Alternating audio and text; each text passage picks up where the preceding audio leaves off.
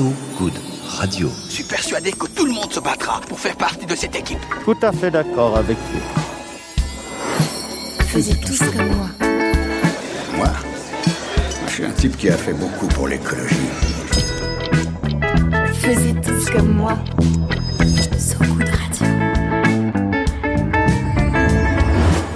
De maintenant, tout ce que vous direz pourra être retenu contre vous, monsieur Wolfoni. Bonsoir tous, toutes et vos inconscients respectifs. Bienvenue sur So Good Radio dont faisait tous comme moi, qui ne fait pas dans le nudge ou coup de coude. Déjà parce qu'on n'est pas violent. Tu vois ce que c'est que le nudge, Ronan? Bonsoir au fait. Bonsoir Marie, je vois tout à fait ce que c'est. Cette petite technique consistant à vous manipuler ou en plus doux provoquer des comportements ciblés pour votre propre bien. Nous, on ne fait pas ça, on donne la parole à ceux qui font avancer le monde dans une direction encourageante. Et cette direction, non obligatoire et au chemin multiple, c'est aussi celle du libre arbitre. À libre arbitre, déjà, il faudrait savoir le dire. Et pour ça, ou du moins pour un début timide de ça, il faut être capable de percevoir les techniques de persuasion de masse à l'œuvre au XXe et XXIe siècle et de les appréhender comme une science universitaire ou un art selon point de vue. On en discutera. Pour comprendre les œuvres d'art actuelles, il faut avoir des notions des pratiques antérieures, des contextes historiques dans lesquels elles s'inscrivent. Il en va de même pour l'art ou la science appliquée de la manipulation. Et c'est le propos d'un ouvrage sorti chez Taillandier en septembre et qui, à travers le portrait historique de 20 grands maîtres et jamais maîtresses, ça aussi on en reparlera, de la manipulation, entend faire œuvre de sensibilis- sensibilisation. Son auteur, David Collomb, est avec nous en studio. Bonsoir. Bonsoir. Alors proposer, euh, j'attaque comme ça directement, une démarche historique de ces sciences de la persuasion pour finalement alerter sur les dérives et sensibiliser à ces dangers actuels, ce serait pas un peu votre petite manipulation à vous? C'est certainement une forme de manipulation. Il s'agit de conduire le public à son insu à se préoccuper d'un enjeu dont il n'est pas toujours conscient. Alors on va reparler hein, de ce livre essentiel, passionnant et profondément déprimant par moments, il faut bien le dire, c'est très anxiogène quand même ces 20 portraits de personnes Faut de l'ombre dans sa tête. hein. ou de la lumière. Oui, enfin, faut, faut, faut avoir conscience et avoir une envie de lucidité, ça c'est important. Mais avant, c'est un journal Mono News que vous propose Ronan Baucher et sur lequel je crois vous aurez des choses à dire. L'info, so good. Excusez-moi, j'ai perdu ma question. Je crois qu'il serait temps de tenir le langage du bon sens. Et Ronan, quel est-il ce langage du bon sens aujourd'hui? Ben, je sais pas si c'est le bon sens, quoique quand même. Si on parlait un peu des Facebook Files, David, ça vous Ah, mais un alors peu? là, très volontiers. Volontiers. Ça m'arrange parce que j'ai quelques lignes derrière encore, donc si vous m'aviez dit non, c'était dommage. Alors, je vous refais la rapido l'histoire. À partir de la mi-septembre, le Wall Street Journal publie quotidiennement un article démontant la machine Facebook, documentaire, document interne à l'appui, notamment euh, la réelle bonne foi de Facebook quant à ses travers, travers au pluriel, en son Traverse. Hawks traverse, que le réseau social développe. Alors je, je le fais, je le résume hein, sur les fake news, sur la santé mentale des ados, sur la modération euh, plus ou moins souple selon votre, zo- votre zone géographique, ou même sur euh, les propres algorithmes plus ou moins, et encore je suis gentil, incontrôlables euh, pour les ingénieurs qui les ont eux-mêmes créés. Voilà, je le fais très rapidement, mais on a un peu le, le gros du truc. Et début octobre, la personne à l'origine de ces fuites de milliers de documents internes, une ancienne employée de Facebook, sort du bois. C'est sur l'émission euh, 60, euh, 60 minutes de CBS. Son nom, Frances Haugen, ou Haugen, 37 ans, spécialiste des algorithmes et qui est embauchée par Facebook depuis juin 2019 pour lutter contre la désinformation sur le réseau social, qui s'appelle maintenant Meta d'ailleurs. Euh, une entreprise qu'elle quitte en mars 2021, mais elle ne les quitte pas toute seule, elle les quitte avec quelques petits documents sous le bras qu'elle fournit ensuite au Wall Street Journal et elle devient officiellement lanceuse d'alerte. Hier, Frances Haugen était auditionnée par le Parlement européen et demain, mercredi, elle le sera par l'Assemblée nationale et le Sénat français. C'est euh, consécutif à plein d'autres auditions qu'elle a déjà eues aux États-Unis, euh, au Congrès, devant le, les sénateurs de la Commission du commerce aussi. Euh, en tout cas, son témoignage et les documents internes qu'elle a sortis de Facebook va peut-être bien aboutir ou accélérer ou contribuer, je ne sais pas quel mot on va utiliser, à une réforme des réseaux euh, et des géants du numérique en Europe. Notre on croise les croise doigts les doigts. du côté de chez David Colomb. Le, la loi s'appellerait le, le DSA, le Digital Services Act. Et j'ai envie de, de vous demander, et peut-être même c'est Marie qui va le demander, Non, non, non, Non vas-y, je t'en prie, demande. Est-ce que selon vous, la déferlante d'audition de Frances Haugen va vraiment contribuer à cette euh, réforme qui vous a fait croiser les doigts J'espère que oui, et j'ai bien peur que non. car euh, Facebook est doté désormais d'un pouvoir, euh, notamment d'influence sur les politiques publiques, qui est sans commune mesure avec ce que l'on a connu jusque-là. Facebook, à plusieurs reprises, a fait la preuve de sa priorité accordée à ses revenus sur l'intérêt même de ses utilisateurs. Facebook a maintes fois été condamné par le passé et a continué constamment à tromper ses utilisateurs quant à la nature véritable de cette plateforme qui a pour objet de vendre non pas simplement notre temps de cerveau disponible, mais nos comportements futurs à quiconque veut bien les acheter. Qu'est-ce que vous entendez par comportement futur? Parce que c'est un terme que vous utilisez dans votre ouvrage aussi, hein, Les maîtres de la manipulation. Je l'emprunte à Shoshana Zuboff dans, dans son livre sur le capitalisme de surveillance, qui considère que celui-ci se caractérise précisément par la constitution de ces marchés des comportements futurs, à l'initiative d'abord de Google, ensuite de Facebook et puis d'autres, des plateformes qui ont la capacité de prédire les comportements humains sur la base des données dont elles disposent et de la capacité de tester les comportements de leurs utilisateurs et des internautes en général, et se servent de ce savoir au service d'un pouvoir et aussi d'un pouvoir économique plus particulièrement à destination de, leurs annonceurs, qu'il s'agisse d'annonceurs privés ou euh, d'annonceurs semi-publics dans le cadre de campagnes électorales. D'ailleurs, vous avez hein, dans votre conclusion, puisqu'on commence par la fin, on parle Oui. de Facebook, on commence par la fin de votre ouvrage quelque part et par les géants du numérique. Dans votre conclusion, vous proposez d'ailleurs une analogie assez catégorique et marquante. Facebook est à la persuasion ce que l'arme nucléaire fut à la dissuasion, une arme absolue. C'est une arme absolue, car elle concerne pratiquement la moitié de la population mondiale, euh, au moins une fois par jour, en moyenne 50 minutes. Facebook euh, est euh, en possession d'un temps considérable de chacun des internautes, euh, des, chacun de ses utilisateurs, collecte des données non seulement sur ses utilisateurs, mais sur les internautes du monde entier, et a développé des outils d'analyse qui sont d'une efficacité absolument redoutable, avec une capacité qui n'a jamais été en possession de quiconque dans l'histoire de la persuasion mondiale, celle d'analyser en profondeur les comportements humains et de les modéliser au plus près de ce qu'ils sont en réalité. C'est un pouvoir incommensurable qui a été délégué par nous et par nos représentants à cette plateforme sans aucun contre-pouvoir, sans aucun contrôle. Et c'est la raison pour laquelle aujourd'hui cette question est une question cruciale et je crois vitale pour le devenir de nos démocraties. On, on l'a délégué par euh, notre envie du tout gratuit ou pas? Parce que c'est aussi euh, rien n'est gratuit justement, mais. À l'échelle des utilisateurs, nous l'avons délégué parce que nous y avons été encouragés par un hacking de notre cerveau qui a été savamment conçu par des ingénieurs qui ont appris l'art de la persuasion numérique, notamment dans un laboratoire dont je traite longuement dans le livre qui se trouve à Stanford. Et euh, nous avons été conduits à donner des informations que jamais nous aurions données. Vous et moi avons connu l'époque antérieure à Facebook. Nous nous- ne nous prenions pas dans la rue avec un panneau indiquant notre âge, notre sexe, notre orientation sexuelle, notre numéro de téléphone portable.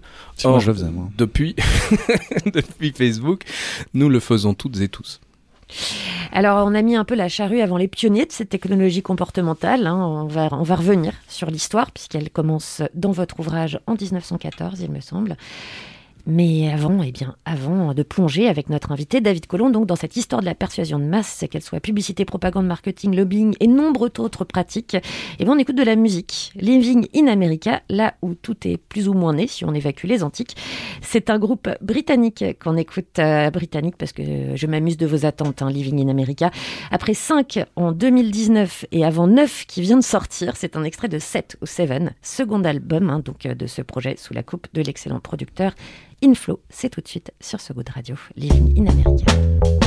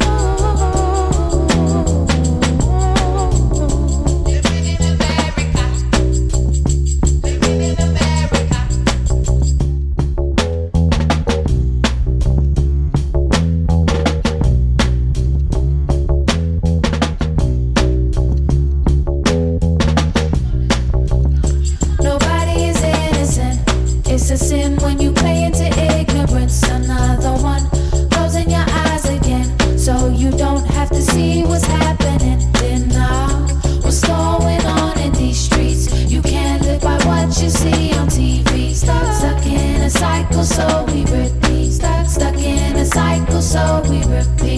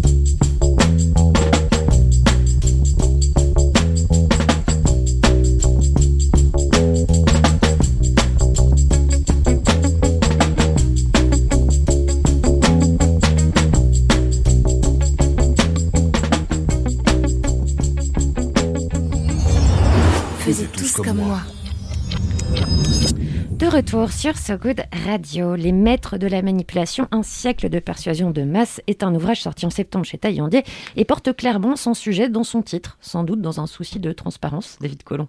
Ah, mais je crois qu'il faut être transparent en matière de manipulation et éviter soi-même de manipuler ses lecteurs. Alors, vous êtes euh, professeur notamment de l'histoire de la propagande et des techniques de communication persuasive à Sciences Po. Je dis notamment parce qu'il y a plein d'autres titres qui suivent derrière. Mais David Colomb, vous êtes toujours avec nous et ça c'est important. Quand on lit votre livre, on a l'impression de voir l'histoire sous un autre jour, comme un éclairage néon des arrière-cours et des contre-allées des grands moments historiques. Et c'est pas joli, joli quand même ce qui traîne dans ces arrière-cours. Alors comment il est reçu dans le monde du marketing, votre, votre ouvrage? Euh, Je crois qu'il est très bien reçu dans le monde du marketing parce qu'un certain nombre de spécialistes de la communication se reconnaissent dans le livre euh, et sont heureux aussi que leur travail dans l'ombre soit enfin traité également en France parce que c'est un sujet qui en France est un sujet relativement tabou euh, celui de la manipulation des masses, là ou ailleurs, en particulier aux États-Unis, c'est quelque chose que l'on assume beaucoup plus volontiers. On va y revenir d'ailleurs. Et ils se rendent pas compte qu'ils n'ont pas l'impression d'appartenir au mauvais côté de l'histoire. Ils ne voient que le côté d'être dans le panthéon de, de ce travail-là. Non, celles et ceux qui euh, pratiquent l'art de la persuasion de masse considèrent le plus souvent que leur art est amoral, c'est-à-dire étranger à la morale. La persuasion peut servir le bien comme elle peut servir le mal, et par conséquent, ce qui importe, c'est la finalité c'est la nature du client, la nature du projet. Certains, par exemple David Ogilvy, ne euh, se servaient de leur art qu'au service de produits dont ils aimaient euh, la forme, le contenu euh, lui-même. Jamais Ogilvy n'aurait travaillé pour un client qui lui déplaisait. Alors ça, on va y revenir. Ogilvy reste quand même une, petite exception dans ces 20 portraits, tout de même. Quand on lit euh, donc euh, ce livre, vous abordez la manipulation de masse comme un fait social, hein, je reprends vos mots, un objet historique à part entière. Alors pourquoi cette inscription dans le champ des études scientifiques et donc dépendant d'une certaine méthodologie pardon, est primordiale pour vous? C'est primordial parce qu'il ne faut pas que ce livre puisse donner prise à des théories du complot. Euh, il s'agit pour moi d'agir en historien et de retracer l'histoire d'une pratique qui est celle de ces publicitaires, de ces communicants politiques, de ces lobbyistes, de ces euh, producteurs de cinéma et de télévision dont l'essentiel du métier consistait à persuader, c'est-à-dire à agir euh, de façon ouverte ou de façon moins ouverte sur les comportements de très nombreux individus. Alors, est-ce que c'est pour ça que vous avez choisi de, pro de, procéder par portrait chronologique? Parce que vous auriez pu faire un essai qui fasse croiser tous ces personnages, surtout qui se sont croisés.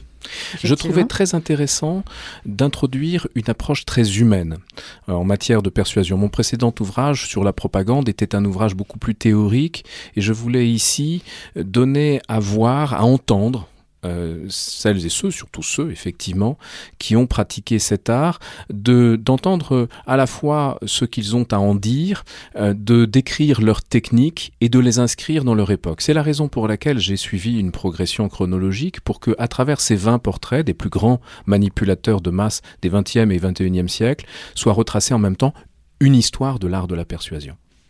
Alors, sur ces 20 portraits, euh, pour les choisir, parce qu'il fallait bien les choisir quand même, ces 20 personnages, personnalité et personnage, parce que parfois ils dépassent même les limites de l'humain, on dirait de la fiction limite, eh bien, vous êtes fondé sur quatre critères, il fallait qu'ils répondent à trois des critères. Il fallait qu'ils répondent à au moins trois des critères suivants. Le premier, c'est d'avoir l'intention de manipuler. Le deuxième est d'avoir la capacité de le faire. Le troisième est de recourir à des acquis scientifiques. Et le quatrième est d'avoir produit des effets mesurables et mesurés parce qu'il ne s'agit pas simplement de proclamer qu'on est un grand manipulateur de masse, encore faut-il en apporter la preuve. Il y en avait qui, qui prétendaient être de grands manipulateurs de masse et qui n'auraient jamais pu trouver leur chemin dans votre livre Il y en a, et euh, certains sont encore en vie, je ne citerai aucun nom, mais euh, certains et certaines grandes manipulateurs, manipulateurs et manipulatrices de masse ont été écartés du livre précisément parce qu'ils ou elles ne remplissaient pas tous les critères.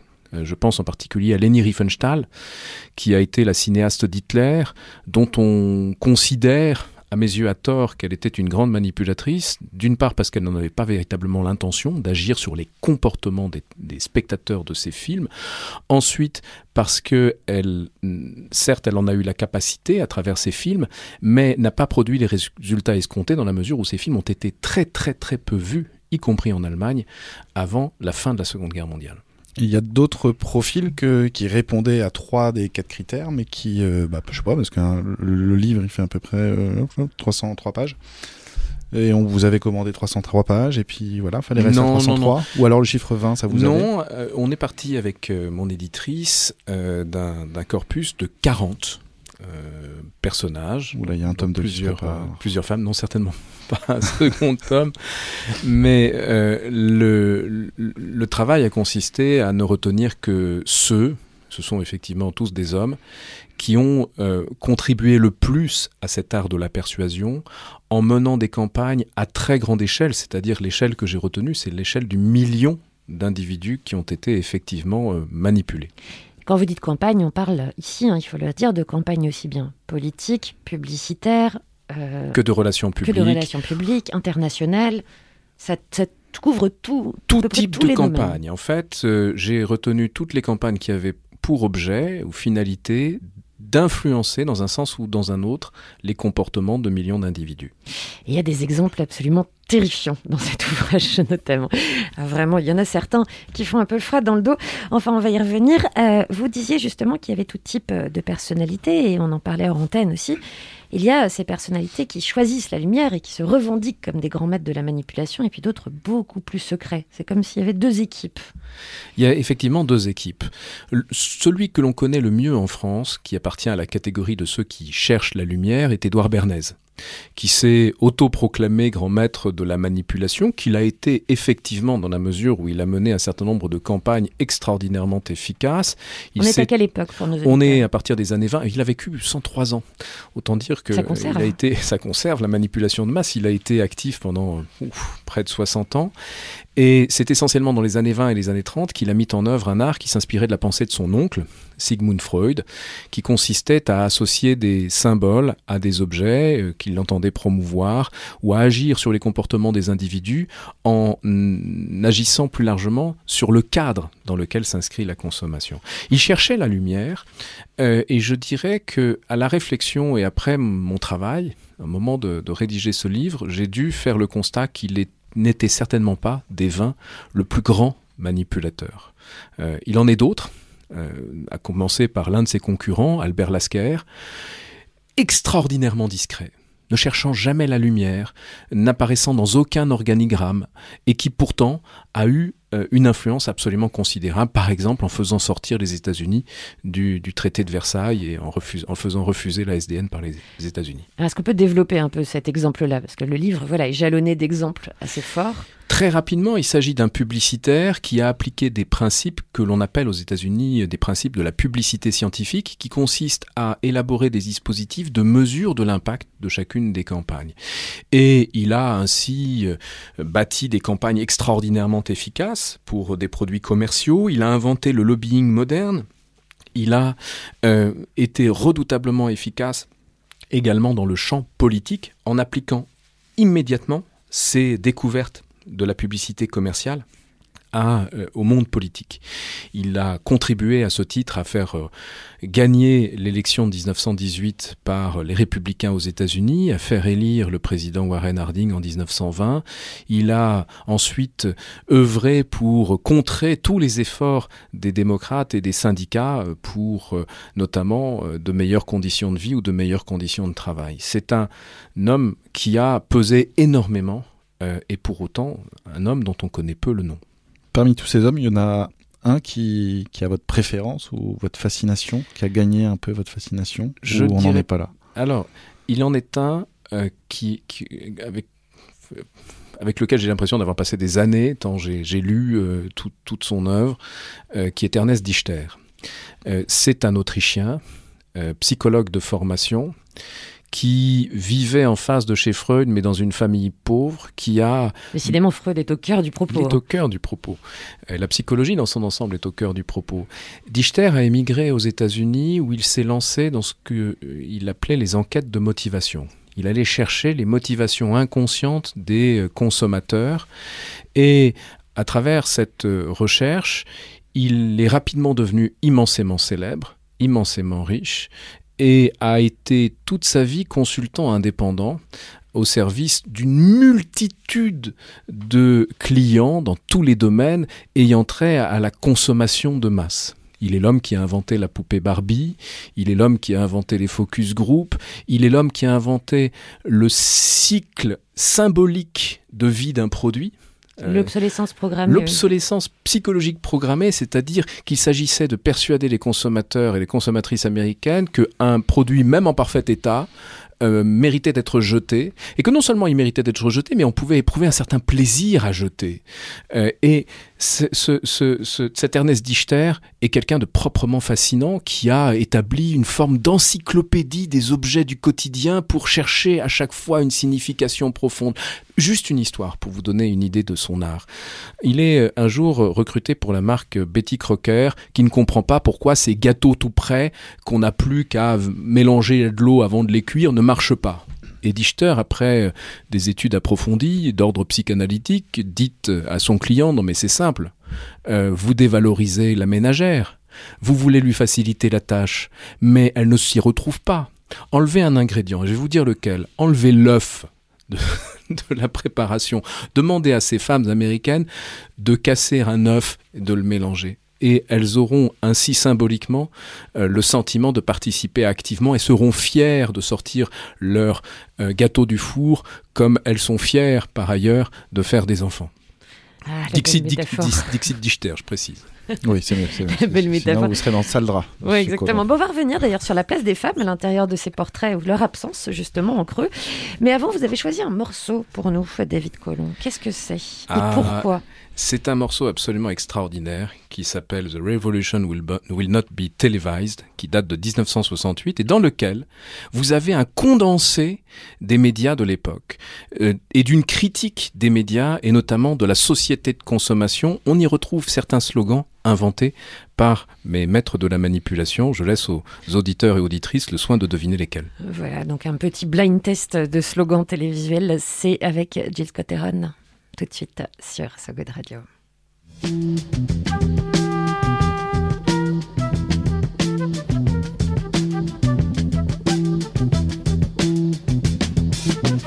You will not be able to stay home, brother. Not be able to plug in, turn on, and cop out. You will not be able to lose yourself on Skag and skip out for beer during commercials because the revolution will not be televised. The revolution will not be televised. The revolution will not be brought to you by Xerox in four parts without commercial interruptions. The revolution will not show you pictures of Nixon blowing a bugle and leading a charge by John Mitchell, General Abrams, and Spyro Agnew to eat hog maws confiscated from a Harlem sanctuary. The revolution will not be televised. The revolution will not be brought to you by the Schaefer Award Theater and will not star Natalie Woods and Steve McQueen or Bullwinkle and Julia. Revolution will not give your mouth sex appeal. The revolution will not get rid of the nubs. The revolution will not make you look five pounds thinner because the revolution will not be televised, brother. There will be no pictures of you and Willie Mae pushing that shopping cart down the block on the dead run or trying to slide that color TV into a stolen ambulance. NBC will not be able to predict the winner at 8:32 on report from 29 districts. The revolution will not be televised. There will be no pictures of pigs shooting down brothers on the instant replay. There will be no pictures of pigs shooting down brothers on the instant replay. There will be no pictures of Whitney Young being run out of Harlem on a rail with a brand new process. There will be no slow motion or still lights of Roy Wilkins strolling through Watts in a red, black, and green liberation jumpsuit that he has been saving for just the proper occasion. Green Acres, Beverly Hillbillies, and Hooterville Junction will no longer be so damn relevant, and women will not care if Dick finally got down with Jane on Search for Tomorrow, because black people will be in the street looking for a brighter day. The revolution will not be televised. There will be no highlights on the 11 o'clock news and no pictures of Harry armed women liberationists and Jackie Onassis blowing her nose. Song will not be written by Jim Webb or Francis Scott Keys, nor sung by Glenn Campbell, Tom Jones, Johnny Cash, Engelbert Humperdinck, or The Rare Earth. The revolution will not be televised. The revolution will not be right back after a message about a white tornado, white lightning, or white people. You will not have to worry about a dove in your bedroom, the tiger in your tank, or the giant in your toilet bowl. The revolution will not go better with coke. The revolution will not fight germs that may cause bad breath. The revolution will put you in the driver's seat. The revolution will not be televised, will not be televised, will not be televised, will not be televised. The revolution will be no rerun, brothers. The revolution will be live.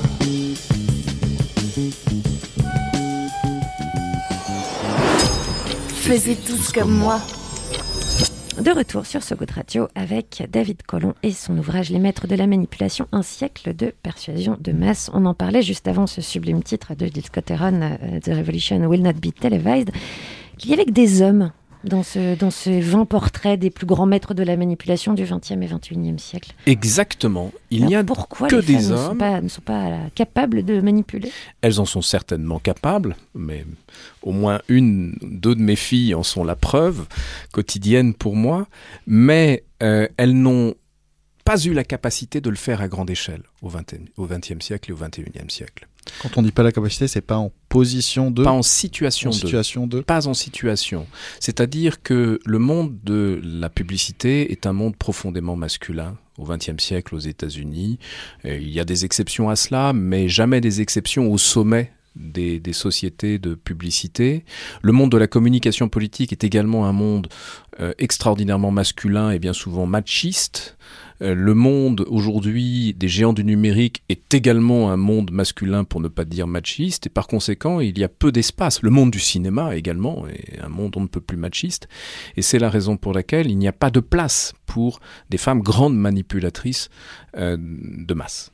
C'est aussi un milieu qui tient à conserver ce petit côté cercle marionnettiste qu'on imagine, un petit cercle marionnettiste fermé, feutré, masculin, comme un, comme un club à cigares ou un club à whisky. Certains l'ont fait, notamment l'un des plus célèbres de tous, qui s'appelait John Wiley Hill, qui est le fondateur de Hill Knowlton, qui est aujourd'hui encore une des grandes sociétés de relations publiques au monde, et qui a créé un club de communicants en 1938 qui s'est appelé les Rois Mages. Et Rien ces Rois ça. Mages euh, n'avaient ni reine ni princesse. En toute humilité. Mais euh, un club qui était un dining club. Ils se réunissaient entre eux, les uns chez les autres, une fois par mois. Ils se sont réunis pendant toute la guerre. Et puis, ils avaient des contacts avec leurs clients dans l'industrie, des contacts avec le gouvernement fédéral. Ils étaient régulièrement sollicités, par exemple, pour la communication relative à l'arme nucléaire, pour des initiatives secrètes. Ils ont agi euh, dans l'ombre, dans un climat, effectivement, euh, aussi feutré que masculin. Alors oui, c'est vrai que quand on lit votre ouvrage, hein, je le redis, on revoit tous des grands faits historiques du XXe siècle d'une nouvelle façon, à une nouvelle lumière, puisque il y a ces, on parle d'État quand on parle de ces moments politiques, mais on parle rarement de ce qui se passe derrière, de qui tire les ficelles, et c'est quand même ça qui apparaît, même si il n'y a pas une cohésion entre tous ces, maîtres de la manipulation. Ce n'est pas, et vous insistez de, de, dessus dans votre dernière partie, dans la conclusion, ce n'est pas un gouvernement obscur, secret, qui, depuis le début du XXe, tirait toutes les ficelles, comme on peut entendre dans beaucoup de théories du complot. Exactement. Même les rois mages n'ont pas eu une telle influence. Ils n'ont pas formé une sorte de gouvernement euh, secret. C'est une thèse qui a été développée par Édouard Bernays, qui aurait bien voulu, lui, être à la tête d'un gouvernement secret. Il a tenté de créer son propre dining club qui a lamentablement échoué. Euh, en revanche, il est certain que lorsque ces hommes travaillent ensemble, ça arrive parfois, ils le font au service de véritables complotistes, par exemple l'industrie du tabac, qui veut par persuader les femmes américaines de voter dans les de, de, fumer dans les années 1920 ou qui veut persuader les fumeurs de continuer de fumer après 1953 et cette industrie n'hésite pas à employer plusieurs de ces manipulateurs de masse mais qui ne travaillent pas de façon concertée. Euh, ils le savent même pas ou ils... il arrive qu'ils ne le sachent pas par exemple, dans les années 20, American Tobacco a recruté à la fois Albert Lasker, Ivy Lee et Edouard Bernays sans qu'ils le sachent et sans qu'ils travaillent ensemble. Mais ils ont concurremment développé des campagnes absolument euh, redoutables pour euh, convaincre les femmes américaines que fumer était bon pour la ligne, bon pour le teint et accrochez-vous, bon pour la gorge. Alors justement, parmi ces campagnes, celle d'Edouard Bernays, même si ce n'est pas votre petit chouchou, Edouard Bernays justement a, proposé une, une campagne qui aujourd'hui est encore un, un, comportement que l'on adopte, à savoir utiliser une, se servir d'une cause, utiliser une cause pour servir des intérêts marchands. Et notamment là, c'était le féminisme. Oui. Est-ce que vous pouvez nous parler un peu de cette campagne verte ça tombe Ah, la campagne verte. La fameuse campagne verte. Euh, il fait des études sur euh, le paquet de cigar- cigarettes Lucky Strike qui montrent que euh, les femmes ont du mal à adopter, les femmes américaines ont du mal à adopter le paquet parce qu'il est vert et qu'il tranche avec leur tenue. Il va voir le patron d'American Tobacco, lui suggère de changer la couleur du paquet, le patron refuse, que reste-t-il à Bernays à changer la couleur à la mode? Et il crée des organisations de façade qui organisent un bal vert pour une œuvre de charité. L'une de ces organisations est un bureau de la couleur qui se présente comme spécialisé dans l'art de choisir la couleur à la mode et qui sollicite les journalistes de telle sorte que jamais les participants à ce bal, jamais les centaines de journalistes qui en ont parlé n'ont eu connaissance du financement de cet événement en secret par American Tobacco. Et au-delà de ça, donc, euh, ce que je disais, c'est l'utilisation d'une cause. Et là, c'était le féminisme, notamment. où Ils ont fait appel pour inciter les, les femmes à aller fumer dans la rue. Alors en fait, il s'agit d'un des plus puissants leviers de manipulation à destination des femmes au XXe siècle qui consiste à instrumentaliser une cause juste, le féministe, le féminisme, au service euh, d'un assujettissement euh, en tant que consommatrice. Euh, Là, en l'occurrence, il s'agissait de- d'expliquer aux femmes que la cigarette était non pas ce qu'elle est, euh, mais un- une torche de la liberté. Que fumer n'était pas quelque chose de mal vu pour une femme, mais était au contraire un signe d'émancipation. Et ces maîtres de la manipulation, au cours du XXe et du XXIe siècle, ont toujours su s'appuyer sur ce levier de la contestation de l'ordre établi pour promouvoir leur intérêt bien compris. Euh, Des révélations récentes à propos des cigarettes électroniques l'ont encore confirmé euh, en saisissant ce levier de la révolte adolescente pour euh, persuader le plus grand nombre de vapoter. C'était le début du greenwashing, quelque part, avec ce paquet de Lucky Vert. On peut dire ça comme ça. Alors, une autre façon, dans la première partie du XXe siècle, on relève quand même des, paradoxes dans la formation, qui nous apparaissent, nous, comme des paradoxes en tout cas, c'est que ces gens ont majoritairement une formation ou une carrière journalistique ou artistique. Oui. Ils ont une carrière qui est très souvent effectivement avec un point de départ dans le journalisme.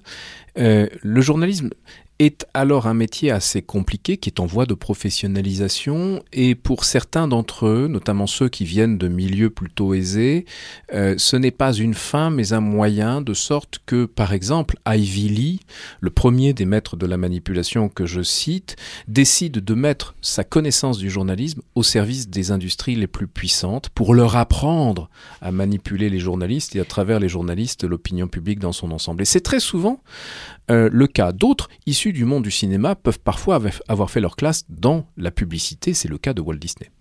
Voilà, bah, mais à côté de ça, vous avez cité ces deux exemples-là, puis on va avoir de l'autre côté un Capra ou un Georges Krill, qui est élu pourtant un certain type de journaliste plutôt anti-pouvoir, anti-corruption, qu'on appelait les muckrackers. Comment on passe de ce journalisme-là, on va dire, d'investigation de l'époque, à finalement servir les intérêts de la manipulation de masse Alors ça, c'est une histoire assez extraordinaire. Krill est conseiller de Wilson pendant sa campagne de 2012 et puis sa campagne euh, de, de 1912 et de 1916 pour sa réélection. Wilson a été élu sur la promesse de tenir les États-Unis à l'écart de la Première Guerre mondiale. Et puis, euh, en avril euh, 1917, Wilson euh, engage les États-Unis dans la guerre. À partir de là, il lui faut persuader les Américains euh, du bien fondé d'une guerre que la plupart rejettent par principe. Et il charge son ami Krill de cette mission. Krill est alors placé à la tête d'un organisme public qui s'appelle le Comité d'information publique, que l'on appelle bientôt Commission Krill, qui chapeaute l'ensemble des moyens de communication des États-Unis, aussi bien publics,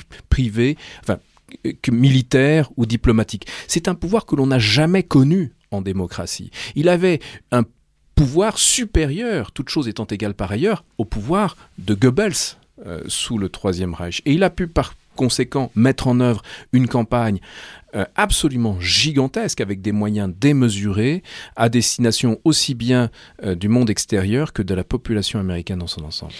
A un autre paradoxe aussi, hein, que, comme on a peu de temps, mais que je tenais à souligner, c'est pareil, même principe, c'est-à-dire euh, bah, l'utilisation des avancées de la psychanalyse. On en a déjà parlé. Hein, la psychanalyse pensée au départ pour libérer les individus de leurs désirs inconscients. Et là, pareil que pour le journalisme et l'artistique, ça bascule du côté du mal, miroir. Et là, eh ben, euh, on l'utilise dans le but contraire. On pense bien sûr au behaviorisme aux États-Unis, mais également, vous l'avez dit à Edouard Bernays, qui était neveu, Bernays, qui était neveu de Freud. Ça devait être quand même très très triste pour Freud. Ça a été très difficile pour Freud, qui ne comprenait pas très bien euh, ce que faisait son neveu, ni l'intérêt de ce qu'il faisait, il était quelque part effrayé. On le sent dans la correspondance entre les deux.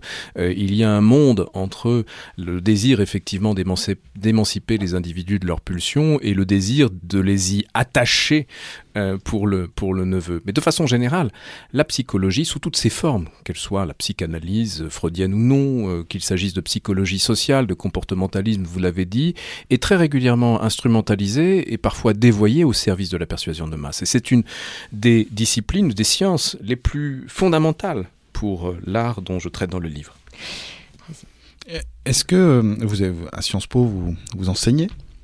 Ces, matières-là, si on peut dire, si je, je le fais très vite est-ce que vous n'avez pas peur des fois que, ce, que vous enseignez cette technique de manipulation ou de propagande, on va dire, à vos étudiants qui euh, ensuite seront peut-être nos dirigeants, puisque on a beaucoup de, de, de nos dirigeants qui sortent, Oui. qui sortent de Sciences Po, euh, enfin pas que, en général ils cumulent pas mal d'étiquettes d'ailleurs. Oui. Ça, c'est une question que je me suis posée et qui m'a parfois conduit à ne pas traiter un certain nombre de, de, de- de techniques euh, ou d'événements particuliers. En fait, ma priorité, c'est d'alerter le grand public sur la réalité de cet art de la persuasion. Euh, pour conduire, c'est mon ambition, euh, à une prise de conscience suffisamment large pour qu'on change les choses. Euh, il s'agit d'aller vers un mieux. Et le prix à payer, c'est celui-là, effectivement. À chaque fois que on a écrit sur l'histoire de la propagande, ce qui a été écrit sur l'histoire de la propagande ou les techniques de propagande s'est retrouvé ensuite dans des manuels de propagandistes. J'en ai parfaitement conscience. Mais j'ai conscience aussi du fait que l'on peut retrouver un chemin du libre arbitre, d'une démocratie apaisée, à certaines petites conditions qui permettraient de réduire l'impact de la persuasion et de la manipulation de masse. D'ailleurs, faire le portrait de ces hommes, hein, c'est aussi en creux dans votre ouvrage de faire celui de leurs adversaires ou de ceux qui assistent à ça et qui le théorisent, notamment euh, Vince Packard ou une Walter Lippmann qui a une très très belle citation, je l'ai dit ici. hein. Il n'y a probablement pas de moyen sain pour un gouvernement fondé sur le consentement de se lancer dans le business de la fabrique du consentement. Et nous sommes en 1920. Donc vous mettez, vous donnez aussi une place à ces gens qui assistent à ces transformations et à ces, à ces innovations et qui envoient directement le, le critère et le caractère dangereux. C'est terrible parce que quand vous êtes la cible d'une de ces campagnes. Je pense par exemple au candidat démocrate euh, qui était face à Eisenhower en 1952 et 1956. Que vous voyez votre candidat recourir à la télévision, être vendu comme un paquet de lessive. Euh, Qu'est-ce que vous faites? Ben, Vous refusez d'être vendu comme un paquet de lessive. Vous perdez deux fois l'élection et puis euh, le candidat démocrate suivant, JFK, lui accepte d'être vendu comme un paquet de lessive parce qu'il prend conscience du fait qu'il n'a pas d'autre moyen face au pouvoir des firmes, des sociétés de Madison Avenue qui travaillent pour les républicains. Il n'a pas d'autre moyen d'être euh, pour être pour être élu. Et alors, euh, justement, en parlant de candidats malheureux, parce qu'il nous reste peu de temps, et c'est quand même un exemple assez marquant de cet ouvrage, nous parlons d'ici du journaliste, euh, qui était aussi un excellent écrivain, un socialiste, euh, qui avait mis en place des réformes agraires, et notamment dans les abattoirs de Chicago, qui s'était battu pour des réformes, et qui était candidat en Californie, Upton Sinclair, et qui s'est retrouvé un peu la victime de ce genre de pratiques euh, de propagande et de lobbying politique. C'est un socialiste investi par le Parti démocrate pour le poste de gouverneur, favori euh, de l'élection, mais euh, qui a ligué à son Nous sommes à insu quelle époque? Nous sommes en 1934 et euh, contre lui se liguent tous les intérêts économiques de la Californie, les producteurs de fruits qui ont très peur de ces mesures sociales sur le coût du travail, et le monde du cinéma qui a également très peur de ces mesures, et qui font appel à un homme que j'ai déjà cité, Albert Lasker, qui dans l'ombre organise ce que l'on appelle depuis aux États-Unis la campagne du siècle, qui a consisté en une campagne absolument atroce de dénigrement systématique euh, par tous les moyens possibles de ce candidat. Et au-delà de ce mettre candidat, fin à la pauvreté en Californie. Son programme, euh, on était dans la Grande Dépression, il voulait adopter un certain nombre de mesures sociales qui, ici en France, euh, paraisseraient bien, bien modérées, mais aux États-Unis, dans le contexte, euh, pour certains, apparaissaient comme l'équivalent de la Russie bolchevique, et qui a conduit à, à sa défaite, et avec lui, la défaite de l'espoir d'un candidat socialiste d'être élu aux États-Unis. Et au-delà, euh, et au-delà, hein, c'était aussi des mesures anti-syndicalistes. Vous en parliez à, à propos d'Upton Sinclair, de toute cette grande campagne du siècle, et également vous me le rapprochiez hors antenne de ce qui s'est passé chez Amazon. Vous savez, l'art de la persuasion consiste à persuader les individus de faire des choix contraires à leur intérêt. Et ce, bien souvent, en recourant à leurs affects, à leurs émotions, davantage qu'à leurs réflexions, pour que par euh, motivation euh, inconsciente, ils soient conduits à prendre des décisions hein, qui, ne servent manifestement pas leurs intérêts. Vous citez Amazon qui a mis en œuvre euh, une campagne de propagande pour obtenir dans un référendum défavorable à la constitution d'un syndicat au sein de l'un de ses entrepôts. Amazon n'a fait que reprendre des techniques inventées par Albert Lasker, qu'il a fait au détriment du petit commerce en 1936 en Californie, là encore dans un référendum. Et alors on continue, hein, on fait un cercle temporel en quelque sorte. On avait commencé par Facebook, on arrive à Amazon il y a peu de temps, et on va repartir vers l'Antiquité, puisque on parlait de Facebook au début, et vous nous disiez que Facebook avait parfaitement maîtrisé finalement, que tout revenait à l'Antiquité, cette technique de persuasion qui était décrite par Aristote notamment. Alors Aristote décrit notamment les quatre grands axes de la persuasion, l'éthos, c'est-à-dire la crédibilité de l'orateur, le logos, l'argumentation logique, le pathos, c'est-à-dire l'appel au sentiment, et le kairos, c'est-à-dire le moment opportun pour persuader. Facebook est un outil d'une redoutable efficacité sur le plan publicitaire parce que il maîtrise ces quatre dimensions à travers, d'une part, la compilation de tous les acquis de la persuasion de masse sur plus d'un siècle, et d'autre part des outils d'apprentissage profond que l'on appelle communément l'intelligence artificielle, qui permettent d'analyser de façon extrêmement fine les caractéristiques psychologiques des individus, euh, leur personnalité, leur comportement, leur goût, et d'adapter des publicités ciblées à ces caractéristiques. Euh, C'est un, quelque chose de tout à fait nouveau dans l'histoire de l'humanité que de percer les résistances des individus avec des outils qui ont été conçus sur la base de l'analyse de leurs faiblesses. Alors, euh, y a une pour terminer et pour conclure, et d'ailleurs c'est dans votre conclusion, si vous ne portez pas de jugement moral pendant tous ces portraits, votre conclusion c'est un peu votre moment pour vous exprimer votre avis, votre euh, vos positions, et notamment, eh bien, une grande, grande différence qui existe entre ces maîtres de la manipulation du XXe siècle et les grandes entreprises de type Facebook, c'est la visibilité de leur action, la lisibilité de leur action. Au XXe siècle, quand vous faisiez face à une affiche, quand vous alliez voir un film de propagande, vous aviez conscience, même quand vous écoutiez la radio, d'avoir affaire à de la propagande, à de la publicité. Au XXIe siècle, vous pouvez être l'objet dix fois dans la journée de campagnes micro-ciblées sans en avoir conscience. Vous n'avez pas conscience d'être ciblé en tant que catégorie ou en fonction de vos de vos sentiments ou de vos orientations. Euh, Or, c'est précisément cela, ce caractère furtif, qui rend aujourd'hui euh, les campagnes de manipulation redoutables. Parce qu'on ne peut plus les identifier. Il n'est pas possible d'accéder au cœur du réacteur, c'est-à-dire ces outils algorithmiques d'analyse prédictive. Il n'est pas possible d'avoir accès à l'ensemble des données qui sont collectées sur nous par ces plateformes pour nous manipuler. Et nous devrions être à l'abri de cela, la Commission européenne a dévoilé le 21 avril dernier un projet de règlement européen sur l'intelligence artificielle qui prévoit notamment l'interdiction des outils de manipulation de masse qui ont un caractère subliminal, des, euh, des, prédictions de personnalité et, catégorise les individus. Euh, je crois que son adoption est d'un intérêt euh, urgent pour nos sociétés contemporaines. Il s'agit donc d'une euh, question de défense de la démocratie dans ce cas-là de plus fondamental. La démocratie, et puis à l'échelle de chacun et chacune d'entre nous, notre libre arbitre. Eh bien, je vous conseille donc de lire cet ouvrage de David Colomb, hein, Les maîtres de la manipulation, un siècle de persuasion de masse. C'était sorti chez Taillandier en septembre. D'autres ouvrages, d'ailleurs, euh, sont à paraître. Ah oui, mais un... De quoi on peut parler Rapidement, très très rapidement. On parle de teasing. en fait, je ferai du teasing en ne disant rien. D'accord, un teasing silencieux, voilà, une opération marketing quand un même teasing invisible. Un teasing invisible. En voilà un d'ailleurs qui est très habile en question marketing, c'est Booba. Vous aimez bien Booba, David Collomb Absolument, je l'adore.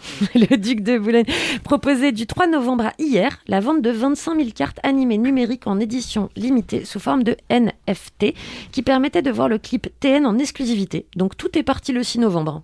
Il n'y avait plus rien le 6 novembre, générant un sacré revenu.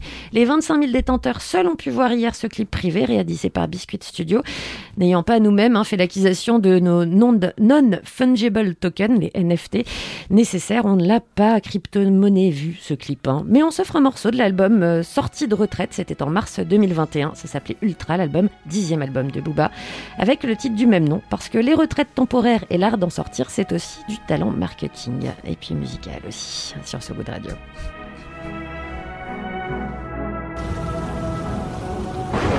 M'arrêter de parler d'eux, ils sont en dessous. Oh.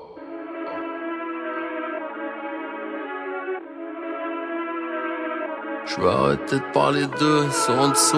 Dire que c'est moi le haineux. Je vais arrêter de parler d'eux, ils sont en dessous, vont dire que c'est moi le haineux. Différentes religions, je serai donc rappelé par les dieux. Jésus ne reviendra pas, il est cloué sur une croix en bois. En tout cas, moi je l'entends pas, ni lui ni la fin du mois. Je me fie à ma bonne étoile, oui, petite joint, je crois en toi.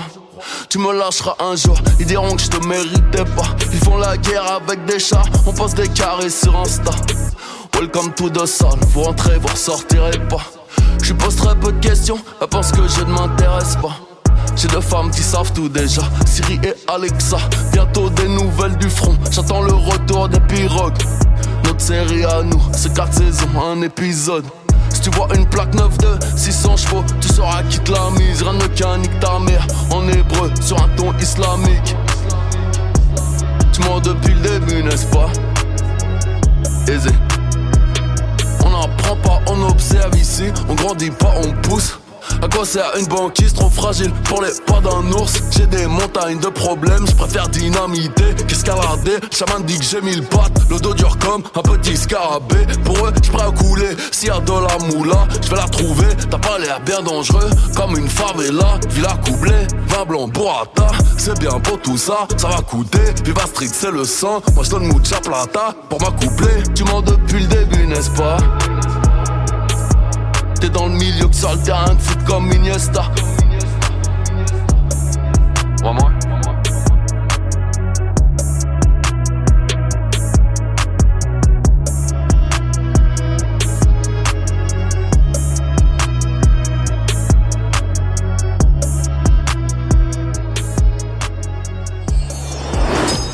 Faisez tous comme moi. C'est la fin de cette émission, mais dans un souci de complète transparence, je dois vous dire que l'on revient demain. Avec qui, Renan? Nous serons demain avec Anna Pi, qui est chorégraphe, chercheuse en danse urbaine brésilienne. Euh, et danseuse aussi, elle, euh, sera euh, à la briqueterie le 18 et 19 novembre, c'est à Vitry, euh, pour présenter The Divine, Cy- The Divine Cypher. Pardon, on la rose, voilà. Divine, Divine Cypher Divine Cypher. Voilà, Anna Pi. Bon, demain, ben ça, ce sera 19h. demain. Et puis pour l'émission du jour, nous étions donc avec David Colomb, qui est toujours là d'ailleurs, avec son ouvrage Les maîtres de la manipulation, un siècle de persuasion de masque, une, une de masse, de masque. C'était joli comme le C'est c'est beau. C'est joli.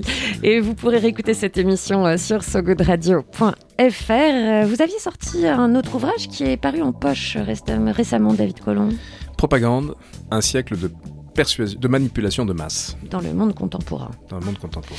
Voilà, donc euh, on peut. euh, Est-ce qu'on a accès à d'autres informations? Est-ce qu'on peut vous écouter en conférence parce que vous donnez des cours? Est-ce que vous êtes sur euh, Internet Est-ce que peut- vous chantez sur TikTok J'ai un blog comme il se doit sur lequel on peut effectivement euh, suivre mes conférences et je vais en donner plusieurs dans les semaines et les mois qui, qui viennent.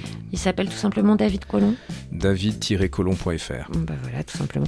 En tout cas, cet ouvrage, euh, je le recommande euh, aux lecteurs, puis je le recommande aussi aux scénaristes en mal d'inspiration. hein. Chacun des 20 portraits, on pourrait en faire un biopic tout de même. Ou une soit série burlesque, Netflix. Ou une série Netflix, voilà, histoire de vraiment y aller. Non, mais soit burlesque, soit terrifiant, du film d'horreur au film burlesque, il y a un peu tout. Il y a de la matière pour tous les biopics possibles et imaginables dans Les Maîtres de la Manipulation. Il y a surtout matière à se renseigner et c'est absolument essentiel. Roger Hall s'est déjà pris, je crois. Je, je l'ai vu récemment. Roger Ailes, Ah. ouais, ouais. Ah, et attention, c'est les options, les options diminuent au fur et à mesure. Dépêchez-vous. Merci d'avoir été avec nous. Merci à vous. Et puis on se quitte en musique avec le clavériste de Michael Jackson, de Stevie Wonder, de Paul McCartney ou de Toto, un mec anecdotique quoi.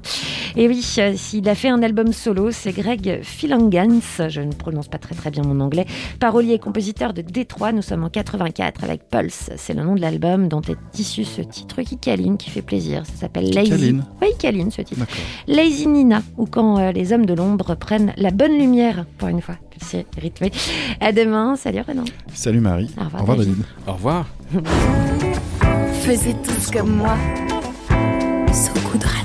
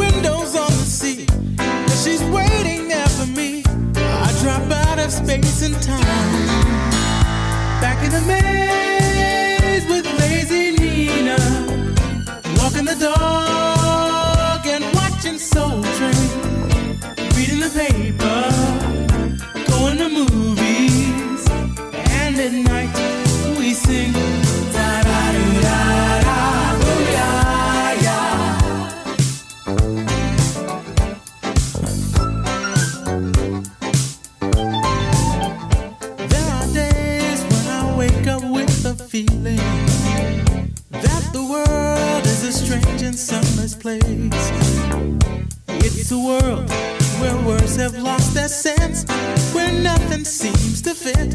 And then suddenly I see her face. In a dream, I will drive along the ocean. At the end of a dark, familiar ride. And I know the house I'm searching for. Yeah, she's standing